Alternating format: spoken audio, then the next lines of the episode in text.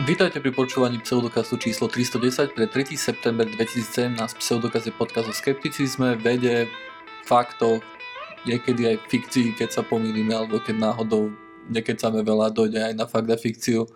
Dneska v štúdiu nás, uh, tu nás prevádza Osiris. Ahoj. Martyr. Čaute. A ja som Joiner. Takže dneska sa porozprávame niečo o tom, že ako spraviť slovenské školstvo lepším a o tom bude rozprávať Martyr, ale predtým nám ešte Osiris povie, že či sú na Facebooku ľudia, aj keď tam nie sú ľudia, čo automaticky sa mi chce povedať odpoveď, že nie. Keď tam nie sú, tak tam nie sú, nie? Podľa nejakej definície. No, isté. Hej, takže titulok je samozrejme trochu zavádzajúci, a ako správne si naučil si to mohol dovoliť? a zo všetkých internetov. Celé, samozrejme ľudia, ktorí sa nezaregistrujú na Facebooku, tak tam zaregistrovaní nie sú. Ale otázka, ktorú si kladli výskumníci je, či sa dá nejak z tých dát, ktoré ľudia ako šerujú na tých sociálnych sieťach, či sa dá dostať aj k dátam ľuďom, ktorí sa tam nezaregistrovali alebo sú zaregistrovaní a rozhodli sa nezdieľať žiadne dáta. Hej. To znamená ako niekto, keď ja dám fotku, hej, s niekým, kto není na Facebooku alebo niečo také?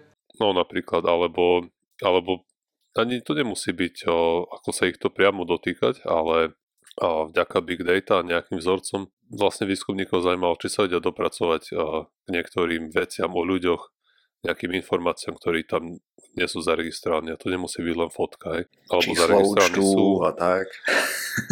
Aj. Takže toto už v minulosti mal Facebook nejaký bug v roku 2013, keď sa im omylom podarilo nazdieľať niekoľko telefónnych čísel a mailových adres ľudí, ktorí to označili ako, že nechcú to mať ako verejné a niekoľko je v tomto prípade asi 6 miliónov. Vlastne Facebook tieto informácie má vďaka tomu, že ako vieme, keď sa tam zaregistruje človek, tak môže mu dovoliť, nech mu prelezie telefónny zoznam alebo adresár v treba z Gmaili a na základe toho ti potom môže navrhnúť ľudí, ktorí, s ktorými by si chcel, mohol, možno chcel byť priateľ aj, na základe toho zoznamu. A viem si predstaviť, že veľa ľudí to v pohode odklikne, lebo pochopiteľne s tými ľuďmi, ktorých máš v telefónnom zozname, tak asi nejakou podstatnou časťou z nich chceš byť kamarát aj na Facebooku a ľahko to zjednoduší život. Aj. Lenže Facebook samozrejme tie informácie má teraz o tých ľuďoch a bol jeden taký výskumník, alebo ešte a volá sa Garcia a toho zaujímalo, či by vedel na základe dát, ktorí ľudia teda zdieľajú dobrovoľne s sociálnymi platformami, či by vedel nejak využiť na to, aby zistil čo si o ľuďoch, ktorí, ktorí sa tam ani nezaregistrovali. Aj. Uh-huh. A na to samozrejme nepreliezal informácie o Facebooku, o, z Facebooku, lebo nie je členom. Nie je na Facebooku? Tam asi je, ale asi nemá prístup k tým Aha, informáciám. že nie je členom Facebooku ako... Ako nie zamestnanec. ako zamestnancom aj, a nie ako nemôže sa prehrňať tými ich Aha. datami. Ale miesto toho sa zameral na stránku, ktorá už je zrušená. To bol Friendster. Mhm. A tu spustili v roku 2002. V roku 2008 mala asi 115 miliónov užívateľov, ale potom začali ľudia odchádzať na iné stránky a v roku 2015 a ako Friendster sa zavrel úplne koniec. Ale Garcia podaril sa mu nájsť na stránke archive.org, kde sú nejaké archívy internetových stránok a našiel tam mnoho tých a, stránok aj z Friendstra a vlastne tieto dáta využil na, na svoj výskum. Vlastne on vychádzal z niekoľkých predpokladov a, a využil na to potom aj big data a to napríklad hľadal nejaké vzorce aj medzi tými ľuďmi a napríklad keď bol niekto ženatý alebo vydat naopak.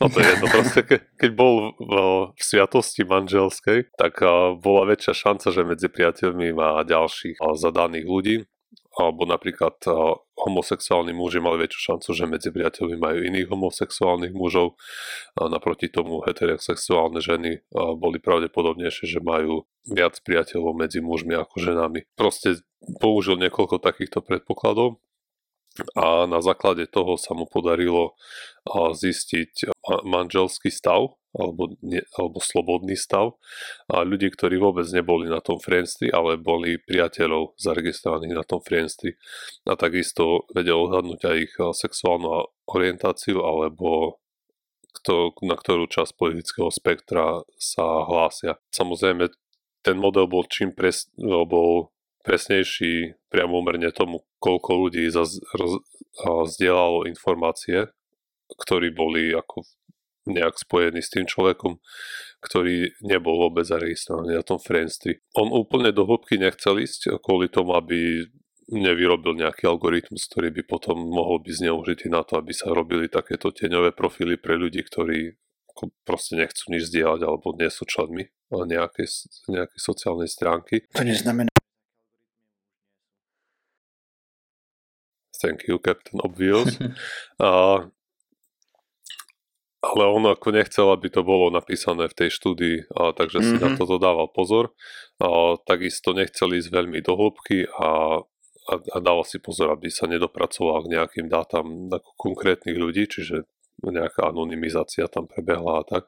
Proste on to urobil dobre, ale samozrejme on iba ukázal, že sa to dá a pravda, že keď keď hovoríme o niekom ako je Facebook alebo Google a po- podobné spoločnosti, tak a určite ich to už dávnejšie napadlo, že by sa to možno mohlo dať. A s tými zdrojmi, ktoré majú k dispozícii je pravdepodobne nie neopodstatnené predpokladať, že sa, sa to deje, že existujú nejaké tieňové profily aj pre ľuďoch, ktorí tam nikdy nie sú, len proste ich kamaráti proste čo nás diali, tak pravdepodobne to nevedia spojiť, že keď nejaký Joško Mrkvička je není na Facebooku, tak Facebook nevie, že Joško Mrkvička je treba heterosexuálny muž, čo má rád králiky. Ale, ale to vlastne nikoho ani nezaujíma, lebo Facebooku stačí vedieť, že treba v Humenoch žije nejaký heterosexuálny muž, čo má rád králiky, tak budú vedieť, že tam, keď urobia reklamu, no, vlastne niektoré spoločnosti môžu tam dať reklamu aj na žrádlo pre králiky a nájde si to tam nejakú celú skupinu. Aj keď pre Facebook je, je oveľa smerodatnejšie to, akých userov má zaregistrovaných, ktorý môže ukazovať reklamy, hej? Pravda, že. Áno, isté, ako nie je to priamo pre Facebook, ale proste ten výskumník ukázal, že z tých dát, ktoré že to nie je také jednoduché, ako sme si mysleli, alebo ako sa hovorí, že keď nechceš byť na Facebooku, tak sa tam nezaregistruje a nikto o tebe nič nevie, ale to sa ukazuje, že nie je pravda, alebo dá sa to vykonštruovať z tých dát, ktorí ostatní ľudia o nás zazdielajú. Že to naše súkromie už nie je úplne iba v našich rukách. Je to ne, nejak, mali by sme k tomu možno začať pristupovať nejak kolektívne. Kolektívne ku súkromiu? No, akože... Ako zodpovedne vieš. aj voči cudziemu súkromiu, nielen voči vlastnému. Ale tu aj ťažko to je, vieš, lebo ty napríklad zdieľaš kopu nezmyslov o ateizme, alebo no, keby si zdieľal, neviem, čo tam teraz hádžeš, a napríklad by si zdieľal kopu nezmyslov o ateizme, tak uh, teraz uh, ty nemusíš vieš, nejak na schvál. Alebo... Nemusím nič povedať o mojich známych ne, ne... a napriek tomu to niečo o mojich známych rozpra- hovorí, áno, samozrejme. Áno. Hej. Takisto, keď ty tam napríklad budeš hákové kríže dávať, hej, tak tiež to bude niečo hovoriť o tvojich známych. Alebo konšpiračné teórie a tak ďalej. Hneď si ťa vedia zaradiť áno. aj tvoju skupinu sociálnu, v ktorej sa pohybuješ pravdepodobne. Určite. Jedine, že by si bol také individuum, že na Facebooku máš úplne iný život ako v realite. Alebo jedine, že by si bol troll strašný. Teda, Alebo... teda pseudokaz propaguje trollovanie? Ne. ne. Neznášam trollovanie. Podľa mňa je to AIDS internet. No, no, no dobre, hej, to hovoríš ty, lebo ty si nevážiš súkromie ostatných. Hej. Ale ja sem tam musím napísať, vieš, nejakú, nejakú vec, že mám priateľku alebo niečo také, aby nevedeli, že, že všetci teraz sme homosexuáli. OK. Sa človek dozvie veci. Netvár sa, Martyr, netvár sa. Hmm. Dobre, tak poďme na ďalšiu tému. Čo nám povieš o školstve, Martyr, čo už nevieme? Fú. Uh, nevieme toho strašne veľa. Toto bude také iné. Nebude to nejako silne vedecky podložené, lebo je to také všetko plus minus vágne. Ale začneme tým, čo máme podložené a čo sú nejaké reálne dáta. Takže robí sa nejaký štandardizovaný testing a volá sa to PISA. Posledné výsledky sú z, z roku 2015 a žiaľ Bohu Slovensko je tam z európskych krajín na chvoste. Vlastne za nami zaostávajú už iba Grécko, Bulharsko a Rumunsko. A všetky ostatné krajiny sú tak trošku pred nami. Možno Slovákom to stačí, že sú lepšie ako cigáni z Rumunska. a cigáni z Grécka. Aj, a ešte cigáni z Kaďal, z tej tretej krajiny. Pseudoka sa dištancuje od formy rasizmu a škatulkovania ľudí. Pseudoka sa dištancuje od Osirisa. Ja sa oddištancujem od vás. to je zjavné, to je zjavné.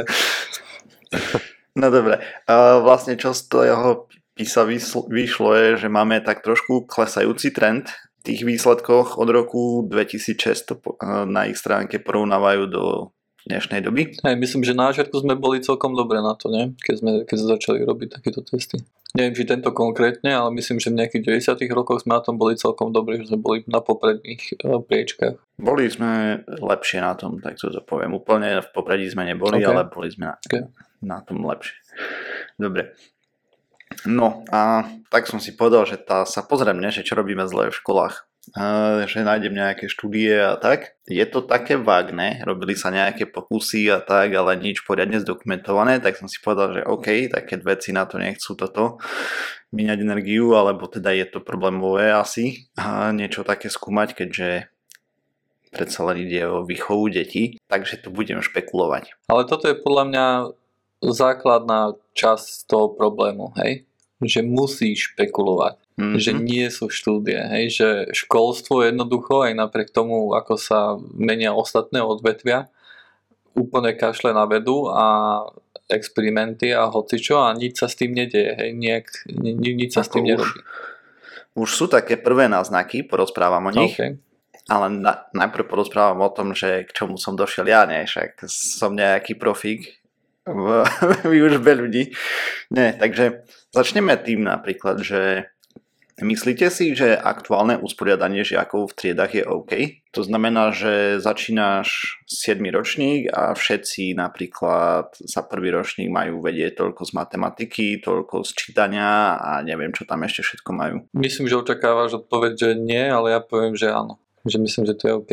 Ako nemyslím si, že je to úplne ideálne, ale na druhej strane, keď máš vzdelať nejaký objem ľudí, tak tam musí prísť nejaký, nejaká metóda mm-hmm. pásovej výroby. Hej. Asi takisto myslím, že nejaký štandard by mal byť, hej, nejaký štandard vyučovací, že uh, v prípade, že v tom 7. ročníku by, by tí študenti mali niečo vedieť, hej, nejakú, nejakú, nejaký štandardný set veci. To som netvrdil, ale teda nepochopili ste otázku úplne. Ty si zle povedal. Takže nie, že tak čo si chcel sa spýtať potom? Dobre. Ja som sa pýtal na usporiadanie v triedách. To znamená, Ako, že... Majú, či majú sedieť v lavici dvaja alebo traja? Nie. Takto. Keď učiteľ prednáša, myslíte si, že to vyhovuje väčšine žiakov? To tempo výužby. Záleží od učiteľa, ale predpokladám, to že... Neviem. A od žiakov. A od žiakov, hej. Uh-huh. A keď poviem, že je veľmi pravdepodobné, že to vyhovuje, tak možno jednému z triedy. OK a čo sa s tým dá spraviť lepšie a prečo to vyhovuje jednému, akože príliš pomaly rozpráva učiteľ? No pre niekoho rozpráva príliš rýchlo, pre iného príliš pomaly. Pre Na to by som ti povedal, zopár... že ak to vyhovuje iba jednému človeku z triedy, tak je tam, tak je, zlý, tak je tam urobená tak je to optimum také úzke, tak úzko urobené, že to vyhovuje iba jednému z triedy, pretože podľa mňa je jasné zdať aj z toho, že my tu sme, že viacej ľudí rozumie tomu, hej? Či je to úplne ideálne, tam, to je druhá otázka. Tam nejde o to, či tomu rozumejú alebo podobne. K čomu sa snažím dopracovať je, predstavte a si počkaj, iné usporiadanie. Ešte, lebo ty hovoríš, že to sedí len jednému, ale to neznamená, že to je, Pravda. že jednému to sedí a ostatní sú v hajzli. Pretože samozrejme to je nejaké spektrum. Áno, áno, akože o tom a z tých 30 ľudí, aj keď to jednému sedí úplne a ďalším 25 tolerovateľných medziach. Tak... To je také, keby si povedal, že tomuto študentovi to sedí 100%, hej? A tomuto tu už iba 99%, aj. ale povieme, že optimum je 100%. No tak jasné, že iba pre jedného to bude dobre. Dobre, tak to bol e- extrémistický príklad, hej, ale... Extrémny skôr, ne? Nie extrémistický, či? Extrém. Extrémny, áno, ďakujem. Dištancuje sa Dištancuje sa Martina tiež. No, takže vezmeme si, že by sme trošku zmenili predmety a trochu zmenili účasť na ich. Dajme tomu, že by sme nastavili, hej, že za 8 rokov školy človek mal vedieť toto, toto a toto, hej, na, neviem, na nejaký úrovni z matematiky byť, z čítania, dajme tomu. Ale namiesto toho, aby všetci prváci, čo ja vo veku 6 alebo 7 rokov, mimo, mimo iného to je tiež uh, diskutabilné, ale dajme tomu, že zostaneme pri tých 6 zatiaľ, išli do prvého ročníka, mali dosiahnuť úplne rovnaké výsledky v každom predmete, by sa, čo ja viem, po pár mesiacoch prehodnotilo, že kto ako napreduje. A na základe toho by sa vytvorili rozdielne skupiny, lebo niekomu môže ísť napríklad lepšie matematika a učivo, ktoré vie za 3 roky zvládne za rok napríklad a niekomu môžu ísť lepšie literál, literárne vedy a nastane rovnaký problém. To znamená, že žiak, ktorý je dobrý v matematike, je brzdený v matematike a napríklad tlačený do literál, literárnych vied. Mm. Rozumiete, čo chcem povedať? Hej, a to je, to je tvoja špekulácia, hej? Alebo je to niečo podložené dátami? Datami je to podložené tak chabo, tu na jednej škole robili nejaký pokus a tak, takže v princípe mm, anekdotálne uh, príklady sú toho. Mm-hmm. Okay, Ni- nič, žiadne nejaké masové štúdie alebo čo. Jasne. Ale pointa je tá v princípe, protiargument aktuálnemu aktuálnemu systému je, že proste ten učiteľ sa môže snažiť akokoľvek chce a majorite triedy vyhovie len ťažko. To by, respektíve za predpokladu, že tam máš čo ja viem, študentov, hej, že sú si veľmi podobní alebo podobne kapacitne, tak hej, ale druhá väčšina tried takýchto nebude. A ty napríklad, čo môže spraviť v tom školstve je, že máš určitý objem štúdia, ktoré by deti mali zvládnuť, hej, daj, dajme tomu v matematike a podobne. A prináša to kopec ďalších problémov samozrejme, ale pointa je tá, že keď je niekto raz dobrý v matematike, on o tú matematiku časom, dajme tomu, stratí záujem, lebo lebo sa nudí na hodinách. sedíš na tej hodine a sa nudíš brutálne. A musíš čakať na tých najpomalších aby dobehli. No to nie je pravda, lebo ty nečakáš na najpomalších. Teraz si povedal, že, sa, že vyučovanie no, sa dobre, pohybuje neúplne. podľa jedného a to nie je ten najpomalší Do, určite. Pohybuje sa to podľa tempa učiteľa, no. takže nie na najpomalšieho, dajme tomu. Závisí od toho, ako veľmi si vpredu a ako veľmi pozadu, hej. No.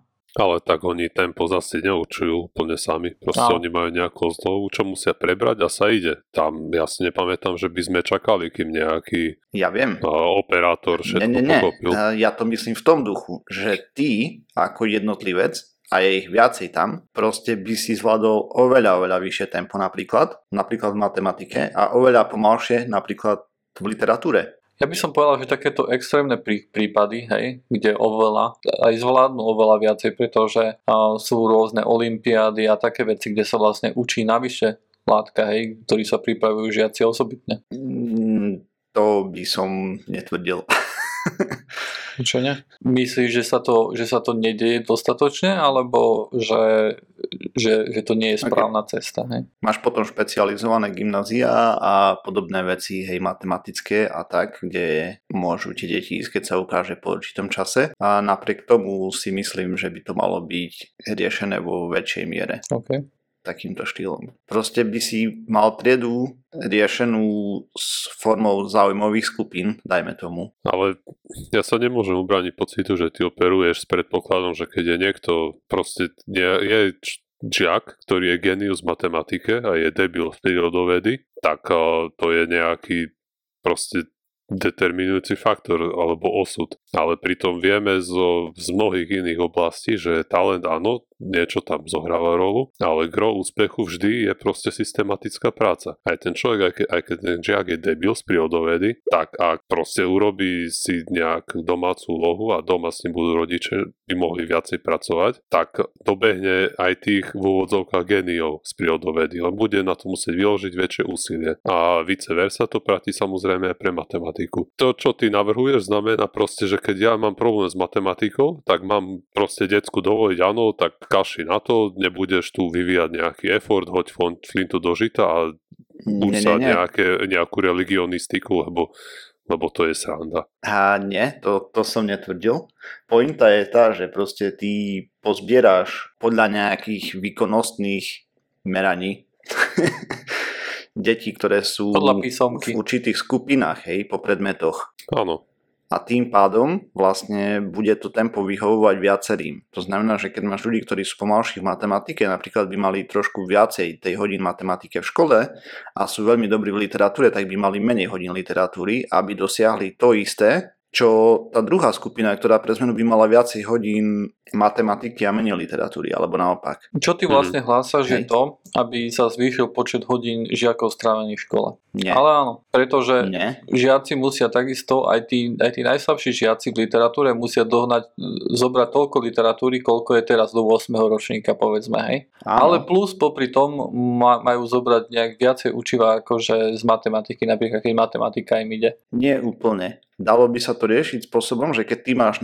nastavený nejaký set, ktorý by mali žiaci vedieť po skončení školy, tak vieš dynamicky presúvať to učivo. To znamená, že pre skupinu, ktorá má na 8 rokov napríklad naplánované učivo z matematiky a dokáže ho dať za 2 roky, máš 6 rokov ušetrených napríklad na literatúru, ktorú nedokáže dávať.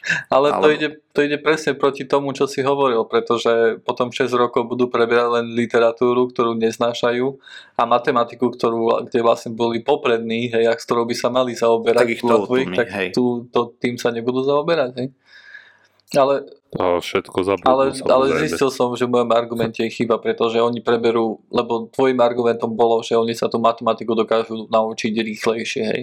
To znamená, že za ten mm-hmm. istý čas sa naučia viacej matematiky, hej, ako za ten istý čas literatúry, ktorá im napríklad, že nejde. Hej. Takže hej, proste, späť ja, ja nevravím, že mám na to riešenie, na to sú úplne iní ľudia.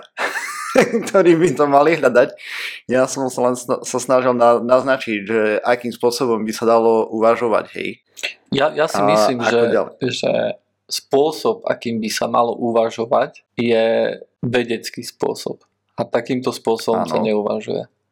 Nerobia sa štúdie, nevie sa nič, nevie sa Vieš, akože, hmm. prečo, prečo mám, ak, ak toto niekto akože vie z poslucháčov, tak mi prosím nás dajte vedieť, ja som to dosť dlho hľadal. Prečo má hodina 45 minút? K tomu som sa chcel dostať.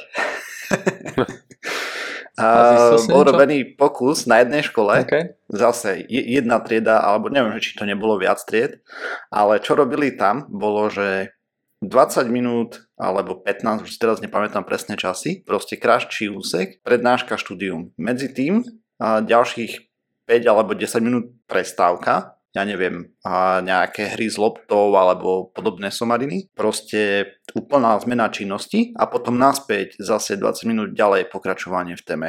A údajne hm, žiadna kvantifikovaná štúdia zase. V tej triede mali oveľa lepšie výsledky, čo sa týka naučeného štúdia. V princípe na čo vsadzali je to, o čom vieme, kde boli robené experimenty, že nie je vhodné sa dlho bifliť, alebo no bifliť, vieš, študovať niečo dlho, keď zmeníš činnosť úplne, tak vlastne ten mozog to lepšie spracováva tú informáciu. Toto je niečo, čo je zo základnej vedy, hej? Častokrát nemôže zobrať nejaký, nejakú vedu základnej vedy a zaviesť to do života, pretože život je oveľa komplikovanejší, hej? hej Tieto ale experimenty by sa mali robiť tak, že dlhodobo, vieš, lebo podľa mňa, ak zavedeš takúto zmenu, hej, tak žiaci z začiatku sa budú učiť lepšie, lebo to bude niečo nové. Mm-hmm. A mhm. potom to možno akože, by si musel proste urobiť školu, kde je hodina 30 minútová, inde, kde je 15 minútová. No, no.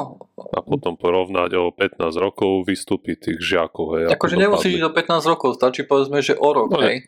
Rok ti už podľa mňa už dá nejaký aspoň základnú vec, na ktorú ja, sa môžeš no, oprieť, ale teraz je tam tých 45 minút, ktoré, vieš, akože niekto si vytúca z prostej, ale ťa, čo som počul, je, že 45 minút, že aby sa žiaci vedeli e, sústrediť, hej.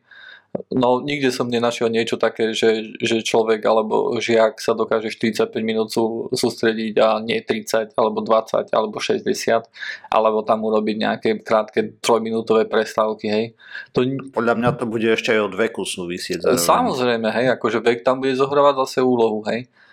A takéto tu veci sa nerobia a preto školstvo jednoducho tápe v tme. A už aj vo veciach, kde nie je v tme, napríklad už je celkom podľa mňa dobre zdokumentované, že vyučovanie ráno je blbosť, lebo žiaci nie sú. sa chcel dostať.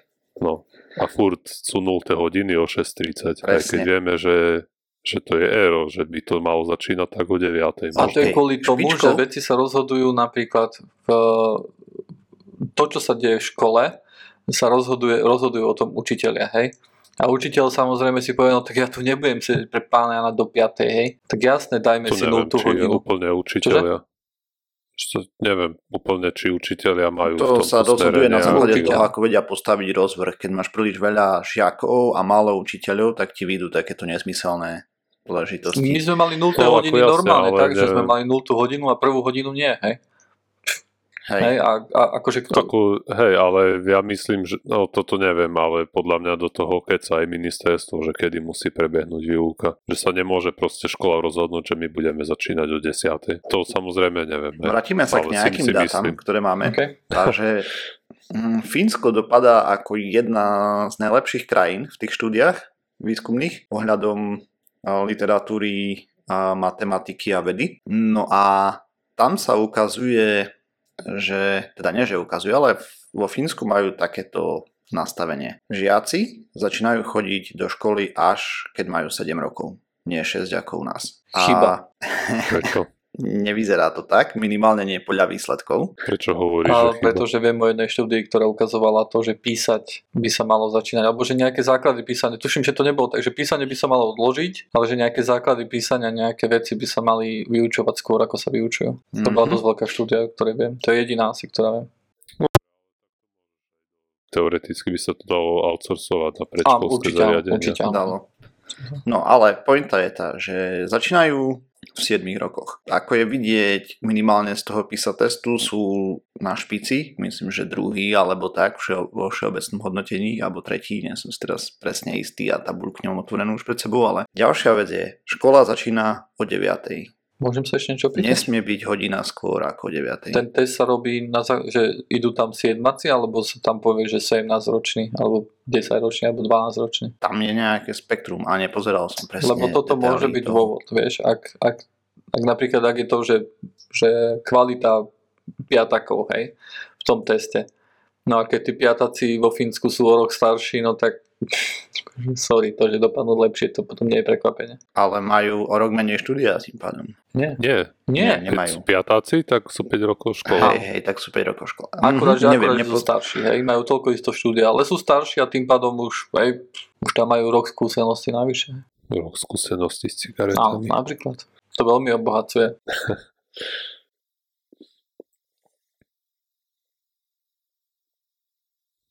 Úplne sme rozhodili chudáka Martiera. Nesnažím sa nájsť, že pre aký ročník bola tá štúdia, lebo som si to nepoznačil, ani popravde ma to nezaujímalo veľmi, ale nevidím to tu tak narýchlo. Hey, ono, to, ono to môže byť dôležité v prípade, že to bolo urobené tak, ako som hovoril, že tam boli piataci a v tom prípade pozerať sa na Fínsko ako na niečo, čo by sme mali nasledovať, keď vlastne ich prvenstvo alebo druhenstvo bolo spôsobené takýmto tu nejakým artefaktom, tak to môže byť milné. Hej.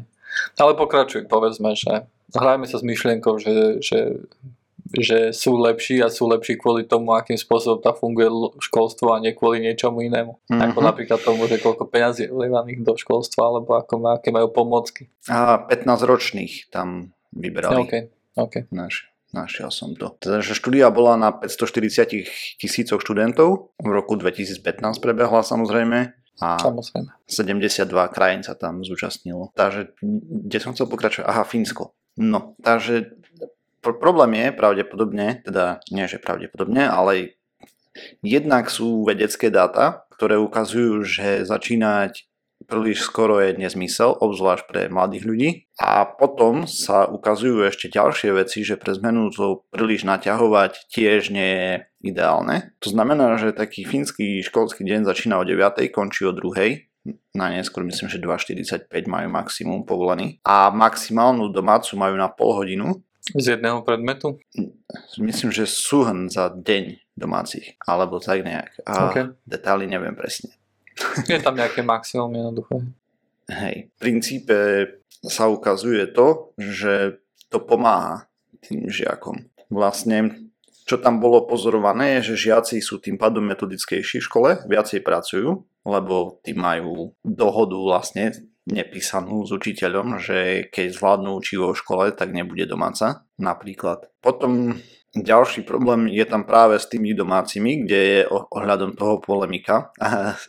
Teraz cez Facebook myslím, že letelo nejaká sťažnosť maminy, že jej dieťa nebude robiť domáce úlohy. Že nie je normálne, že dieťa príde zo školy o tretej a potom ešte do 9. večera má robiť domáce úlohy, že to je veľa aj na dospelého človeka. A ukazuje sa to taktiež, je asi prehnané, že... nie? Vy vy z vašej skúsenosti do školy ste mali niekedy tak veľa domáce úlohy? Mm, to bolo z amerického mhm. školstva, mm. takže okay. ne, neviem to porovnať s našim, hej. Mm.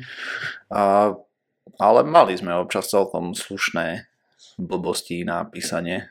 Sa, že tak ja si pamätám, že celú strednú sa to dalo zvládať na prestávke pred Nie, hodinou. Presne, ja, ja som to tiež tak riešil. A, takže je to otázne, hej, to není len o Slovensku, je to tak trochu všeobecne po, po, braná tá téma. Ako ja som Slovensko ukladal, ukázal ako príklad, že kde sme, hej, ale reálny výskum sa tu robí a výskum sa robí všeobecne vo svete, pramalo na Slovensku ešte o dosť menej.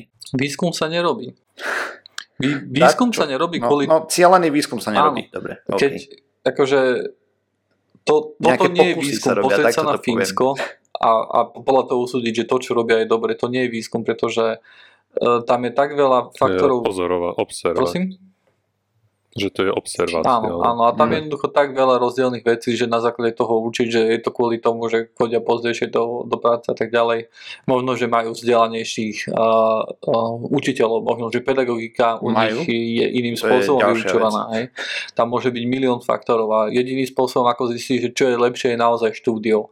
A štúdia sa, štúdie sa nerobia, kvôli tomu, že experimentovať na deťoch je zlé. Hej. Aspoň podľa, podľa toho, čo ja som raz akože som písal na, na jednom fóre, hej, akože toto vyložené a tam bolo vytknuté, že čo chceš akože experimentovať na deťoch, hej, že čo keď zistia, že že to bolo ohľadom dĺžky vyučovania, že 10 minút vyučovania je úplná somarina, hej, na niekom to vyskúšajú, a to chudák dieťa v tej triede, hej, bude zaostalé, hej.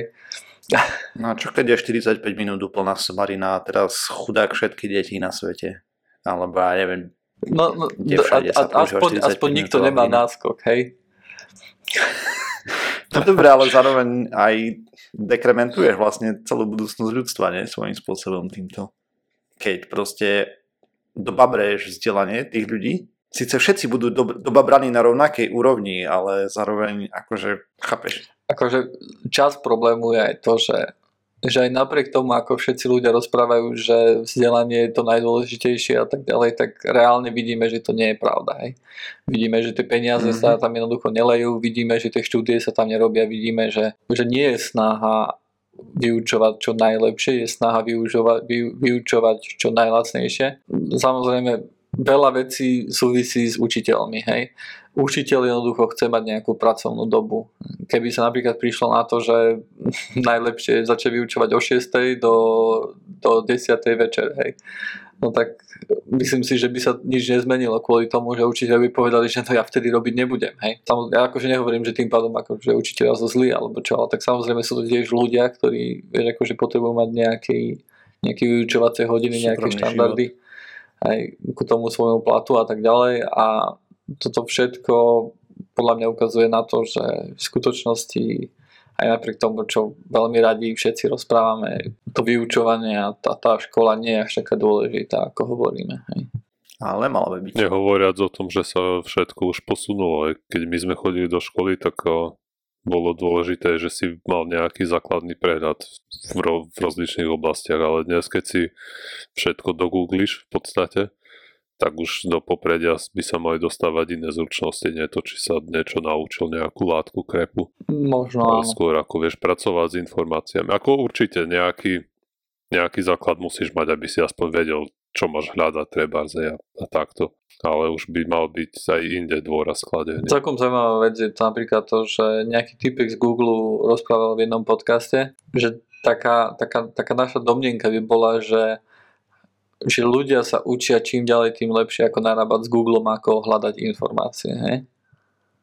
Ja. Ale tak akože ja som si to myslel, hej, ale realita je taká, že tým, že Google je lepší, tak, tak mladí ľudia jednoducho, ktorí začínajú s Googlem a tak ďalej, tak sa nenaučia dobre hľadať, ale hľadajú ešte horšie, hej, pretože, im, pretože to stačí na to, aby našli informáciu. Hej. Hej, to som si všimol u kolegov, ktorí pracujú v IT, že proste nevedia zadať do Google, aby im našlo no presnejšie veci. Oni to tam píšu a podobne. Keď si pozeráš, že čo niektorí ľudia googlia, tak sa chytá za hlavu. Alebo či by sa nemalo vyučovanie nejak pos- posúdiť iným smerom, miesto toho, aby sa tam vykladala látka, tak mohol, to by sa dalo dať, že nejaké samoštúdium, že si niečo prečítaš a potom na hodine sa viac aktívne hej, pracuje, že tak ako na výške si mal cvičenia, treba za prednášky. A, že on tie prednášky vec, sú, to by rodičia museli také... tráviť viacej času so svojimi deťmi. Na, na, tak napríklad neviem, slovenské školstvo. to učiteľ. Dúfam, že to mať. ešte nie je stále tak, ako to bývalo, ale učiteľ ti diktuje dačo a ty si to prepisuješ do zošita. Ja si myslím, že je to tak. A ja viem, že je to tak na niektorých školách, nechcem teraz osočovať všetky, ale poznám minimálne zo pár škôl, kde sa to stále deje. Taký nezmysel, to je taká blbosť. Prečo? Prečo? A on má napísané poznámky. Namiesto toho, aby ti ich odovzdal, ty si to prečítaš za 10 minút a môžete sa o tom na hodine napríklad baviť a vysvetľovať, tak žiaci ako takí muklí prepisujú vlastne to, čo už raz bolo vytvorené. Gratulujem. Totálna strata času. No, ale niekto by mohol povedať, že tým, že no, to prepisuje, tak uh, si posilňuje hej, tú informáciu, lebo máš ďalší, že lebo ju počuješ, potom vidíš a ešte a aj nejako napíšeš, píšeš rukou. To je jeden z argumentov pre. Ako samozrejme neviem, ako by to bolo v porovnaní s tým, čo si navrhol, že by sa o tom bavili. Ako podľa mňa tiež no. by to bolo oveľa lepšie, keby to mohli rozobrať, lebo by sa k tomu dostali z viacerých uhlov. Ale... A napríklad si predstav, že ešte popri tom by stihli nejaký pokus na danú tému alebo niečo. Nevrajím, že všetko sa dá, hej, ale priestoru, tým pádom by sa onilo oveľa viacej priestoru. A sú zase nejaké tu v jednej triede na 20 žiakoch a dvaja učiteľia vyskúšali alebo tak. Žiadna štúdia znova poriadna. Že im to išlo lepšie, proste čo ja viem, na chemii alebo fyzike. Tak toto hodnotil tí učiteľia, ktorí to skúšali, hej? No čo jasne. Lebo tí dávajú známky. Že, tak... že hovorím za to, že taký pokus, vie, že no. Smutné je, že na takéto pokusy sa musíme pozerať, hej? Miesto toho, aby boli štúdie, ktoré by ukazovali, Hej. ako ich urobiť najlepšie. Pointou tejto témy bolo, ja nemám jednoznačné riešenie. Hej, veda nemá jednoznačnú odpoveď, aspoň teda možno som veľmi zle hľadal, ale nejak som sa nevedel dopatrať k ničomu rozumnému. Možno, že naozaj nevieme ako hľadať, hej. Možno, že to je problém. Je to... Možno, lebo vieš, akože ohľadom pedagogiky, povedzme si pravdu, nehľadáme štúdie skoro nikdy, hej.